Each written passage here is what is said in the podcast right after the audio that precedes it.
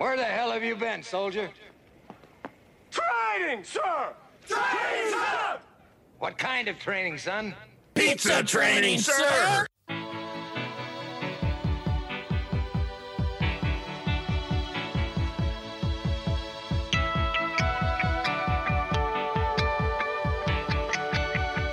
Welcome to episode 130 of Drew and Sam Talk Training. In this week's episode, Drew and Sam get to pay off a teaser from last week and talk about staggered in times. And now, the show. I'm Drew with Better Than Yesterday Consulting. And I'm Sam with Bowser Consulting, enjoying smooth talk, Drew. Smooth jazz, Drew. Smooth Jazz Drew. And now, on with the show. So, Drew, it's episode 130. We teased in the last episode about scheduling. Specifically, we're going to have a discussion today about staggering people in and out. Since I kind of requested that we talked about this because I wanted to hear what you had to say, I guess the easiest way for me to hear what you have to say is for me to shut my mouth. All right, so let's start with a little history lesson. For years, I was on the corporate side teaching uh, managers and supervisors how to build schedules. And around the building of the schedule is following your labor scheduler and not having any green or red, which means scheduling to 15 minute increments. Yes. Great. We're going to schedule the 15 minute increments. And I'm paying, in this case, I'm paying more attention to my need than to what my team members can. Right. And the philosophy was always start with Friday and Saturday, work your busiest days backwards. Right.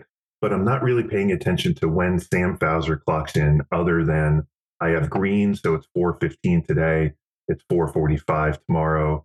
It's 330 on Tuesday. It's 5 p.m. on Friday. Whatever it is, I'm I'm moving around because I need to save labor. And so I'm going to save labor by staggering the times in and out. Now, here we are, episode 130. We have read dozens of leadership books. We have talked to fabulous leaders in and out of the industry. And friend of the show, John Bacon, talks about being patient with what, Sam? Patient with results, but not effort. Effort. Uh, We read uh, Atomic Habits about building good habits and about how to restructure the brain and, and how we are all habits. Like everything we do is a habit. Your brain wants to be a habit. So we're going to build a schedule where you, as the team member, who I care about, who you're on my team, who I think of you as my second family, I'm not going to let you build a habit around when to show up. I'm going to look at you and say, why don't you know how bad traffic is at 3:30 or when the school's let out at 2:30 when every day you're in time varies wildly. Okay. I'm with you so far. You and I both worked at the uh, World Resource Center for a while. We did. Uh, I can tell you from where I live, if I left my house at seven o'clock, I would roll into work at seven twenty-five. If my, I left my house at seven twenty, I would roll into work at eight thirty. Correct. Same with my house. Seems there were some big yellow obstacles, especially during school. Correct. Now, I knew this, and I could schedule my days accordingly. Generally speaking, there was always the one time a year where there'd be like some crazy wreck, right? Whatever. When we start to stagger our team in, we're messing with their habits. We're messing with how they plan their day. We're messing with what they do when they're not at work. And if they ask for it, hey, I can do after four o'clock Monday through Friday, but I can do uh, open 10 a.m. or 11 a.m. Saturday and Sunday. I'm kind of okay with that, but I want to let my team build the habit and get comfortable coming in at the correct time. And Okay. if if it means instead of 4:15, it's four o'clock and it's always four o'clock, then I just have to cut that 15 minutes at the end. And I can find a way to cut that 15 minutes because I don't think anybody cares about when they leave within a 15 minute mark, especially if they're not there like full time, right? Even if they are there full time, everybody has that moment where they're just like, hey, it's not really busy. Can I go? I'm seeing a slight change in that. I'm seeing that, and not all team members. I mean, anytime you say all or everyone or everybody, you're painting with a really broad brush. I'm seeing more and more team members want to stick to their schedule, and less and less team members are paying attention to the business and just doing what needs to be done for the team. And it, I think there's there's two reasons for that. The first reason is exactly what you're alluding to. People like to have have a habit. They like to be able to know when when they're going to work and when they're not going to work. And I think the bigger issue is that our leaders are so afraid of people quitting if they ask them for anything that they're not communicating to them and they're not trying to create those mutually beneficial relationships and saying, hey, man, it's really slow. You're not going to take any runs. You want to get out of here. Or, hey, you got time to take one more run and make another 10 bucks. You got time to take more one. You got time to take more one more run. And I think they're approaching it wrong. And and and I totally want them to have that conversation at the end of the at the end of the shift every time. So back to the the staggering because I'm I'm still I still have two feet planted firmly on the fence. What if instead of staggering the, the team members, we continued to stagger the team without staggering the team members? No, I'm good with that. I am way good with that. Yeah. So so Bob's starting time is 415. And Joe's starting time is four, and Alice's Correct. starting time is 430. I think if you throw them all in a blender and one day they start at four and one day they start at 415 and one day they start at 430 you're setting them up for failure you're setting yourself up for failures you're Correct. setting your customers up for bad experiences If I may, then, if I'm the manager, I want to do staggered times, and if I'm a team member, I don't want to know about staggered times. yeah Let's look at it that way. And I'm I'm way good with that. i think that makes scheduling it, it adds another wrinkle to it that makes it a little bit more difficult but i think the wrinkle that it adds and the difficulty that it adds is far more palatable than team members coming in late and you getting behind in the rush from the get-go So that's the other side where this comes in is I've gotten to this place where like, hey, it starts right at five o'clock. So the driver's coming at 5:15 is okay because the stuff is just coming out of the oven. But that requires the driver to be on the clock and ready for that delivery at 5:15. And that's just not happening. I am getting more and more to a place of if if the scheduler says I need four at five o'clock and six at five thirty, then having six at five isn't the worst thing in the world because I can stay ahead. And to your point, I can then have that conversation at the end of the rush. day.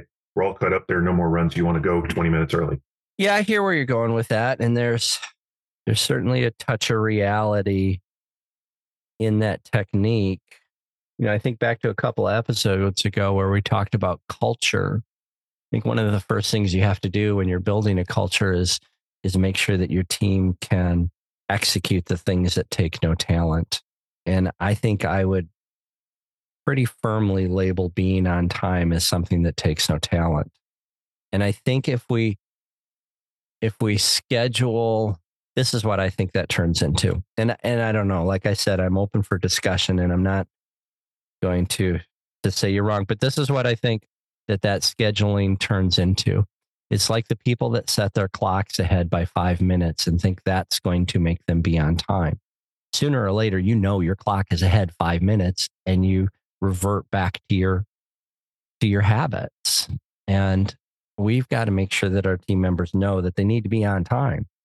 This is less about the on time piece of it and more about I want to stay ahead. I'm with you. because because if I'm cutting my labor to the point where like yep the stuff is in the oven and the drivers need to be here at 5:15 that also means I am one extra order away from being behind. Correct. Yeah, I think that's I think that razor fine point scheduling is silly. Correct. It has the twofold. Just to be just to be negative for a minute, I can't think of the I can't think of a visit I've had where everybody's shown up on time. I I mean to me that's a giant can of worms that we'll probably jump into. But it's why you and I keep going back to expectations. Exactly. Does that have to do with today's team members or does that have more to do with today's leaders? And I would No, it's it's the leader. That's what I would say. It's the leader. So I think as a leader, if you're already at a point where you're not holding your team accountable to your expectations or you haven't set expectations about being on time, if you start scheduling with some padding, then you're saying, I know you're going to be late and that's okay. And team members don't know the difference between five minutes late, 10 minutes late, and 30 minutes late. And they just say, well, you know, he schedules that way and he just knows we're going to be late. because nobody talks about it, nobody mentions it. Right. And or to what we talked about in the last episode, I scheduled you at five o'clock, even though you don't get off your other job till five thirty. Well, that's that's just dumb. Correct. But it's still the fault of the leader. Yes. So we agree on that. Correct. We're we're putting we're putting things. I'm not I'm not blaming the team here. I'm saying that we have an opportunity as as leaders to to change the dynamic quickly. And and we can go back to the last episode, talk about mutually beneficial relationships and whatever their perfect schedule is. But but Sam, if if if you want in at four o'clock, then then you've got that four o'clock dash across the board. And I'll put you in at four o'clock. And on the days I don't need you at four o'clock, that might be your day off. Yeah, I can live with that. I'm picking up what you're laying down. And the only time I'm going to deviate from your four o'clock is because it's Super Bowl, it's Halloween. I'm going to deviate on whatever, Christmas Eve, on the big holidays. I'm going to deviate, and you're going to know about it weeks ahead of time. And that's the thing right there. I'm glad you said that. The deviation can only come as long as it's accompanied with communication. Otherwise, the team member, listen, the team member doesn't know that Halloween is one of the busiest days at Domino's Pizza. They know it's another Wednesday or another Thursday or whatever day Halloween falls on that year, And if it's their first Halloween, man, they have no idea what they're getting into. especially if the manager has a communication issue. I mean, so many, so many things. It's like Super Bowl, right? Like like here we are, uh, right after Super Bowl. I'm not even in a store, and I can tell you exactly when you got busy. I can tell you, and by the way, it's all East Coast time because even if you're out West Coast, the, the rush happens at the exact same time. It's the only day of the year where this happens. Right. But 90 minutes before kickoff, your rush starts. 15 minutes after kickoff, your rush ends completely. There is no halftime rush. There is no post game rush. Years and years of doing this, millions of data points from corporate. Every store functions the same way. And there were times where we thought it would be different. And I remember going into markets where the Super Bowl was in Arizona, and I flew into Arizona to work stores, and it didn't matter. 90 minutes before kickoff, 15 minutes after, that was the rush. Yeah, that particular sporting event is less of a sporting event and more of an event. It's just an event. And if your team was in it and your team won, congratulations. But Drew's exactly right. I mean, likely stores in the home markets of the two teams that were playing may have seen a small difference, but not an exceptional difference. And and you and I have done Super Bowl episodes before because we talk about if you can prep like that today, why can't you prep like that all the time? Right. We're focused and we're communicating and we're doing the little things that that create the result at the end. And here we are talking about like staggered in times when it's all the same piece of the puzzle, right? If you succeeded on Super Bowl Sunday, it's because you communicated with your team, you set expectations with your team, everybody knew the part they played that day and how important they were for success at the end of it. And you can do a microcosm of that every day and achieve some level of success. Yeah, I would take it a step further. I would say that the teams that knocked it out of the park for Super Bowl are the teams that are going to knock it out of the park tonight on Monday or tonight or tomorrow night on Tuesday. And that goes for the teams that were in the Super Bowl. The teams that got there, they planned, they had a game plan, everybody knew what their role was. You know, the the teams that didn't make it, there was probably some indecision or some infighting or you know who's going to be the quarterback next year who's going to be the coach next year and all these kinds of things Yeah, it's going to jet. yeah that's going to jet. Or or as i saw on So- facebook when you know we're recording this on the 15th the day after the first round of the playoffs or the day of because there was snow. Um you know a lot of browns fans were eh, same old browns because they did what they've always done. It comes to leadership i would guess. You know what though? I I look at it different because the Browns got there, they did. And that's not something they normally do. The Cowboys got there, and it's something they normally do, and then the result was something that normally happens. So you got to wonder So- by the time that this episode drops, is Bill Belichick the new coach of the Dallas Cowboys? You would imagine if if I were Jerry Jones. He probably had to rent an extra Brinks truck. Back to our staggered end times. Last episode, I said the phrase "putting the moment over the person," yes. and and I think it falls into this as well. As a manager, and I want to clarify my position because I realize now I was not clear. As a manager, you should build your schedule with staggered in times. Oh, good. Okay. Your team should not know that. Yes. Your team should know their schedule. Correct. Sam is Sam is in at 4 p.m. five days a week. Drew is in at 3:45 five days a week. And the best chance, the best way to set your team up for success is to make sure that their schedule is consistent. They don't have to worry about the other seven drivers that are coming in at different times of the day. They only need to know about their time. We are officially on the same page. A controversial subject starting, ending with joyful notes of happiness. Okay, so I'm going to wrap this puppy up and I'm going to give a moral to the story. And you may or may not like the moral. So, staggered in for team members individually, bad. Staggered in for team, good. So, individual drivers, if we want them to show up on time, we should build something where they can build a habit where their daily routine is the same because they know every day they show up at four or they show up at 415 or whatever it is. This will add a little extra planning to our schedule making, but it should add some better results. So, Drew and I totally agree with uh, staggering your team, but not staggering your team members. Now, here's the moral of the story when it comes to leadership and communication. The reason that we decided to go down this road was because in the last episode, when we touched on it, Drew said he was having a challenge with staggering in times. And I immediately went to something that he wasn't talking about.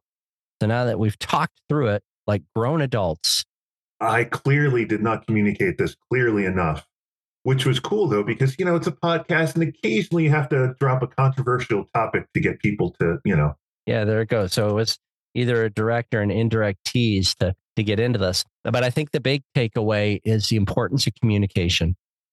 And when we communicate as leaders, we know exactly what it is we're trying to say because we're trying to say it. That is not the key to great communication. The listener has to understand what you're picking up and laying down.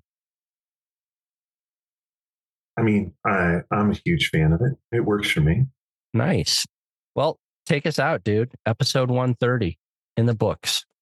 130 times you and I have gotten together to talk expectations and communication and leadership. And occasionally, Drew and Sam talk training. If you have not done so already, like us, follow, us, subscribe, share it with your friends because when you share it, it matters more than when Sam and I share it. As he has said, this was episode 130. I am Drew with Better Than Yesterday Consulting. And I am Sam with Bowser Consulting. Gang, go out tonight. Sell more pizza. And have more fun.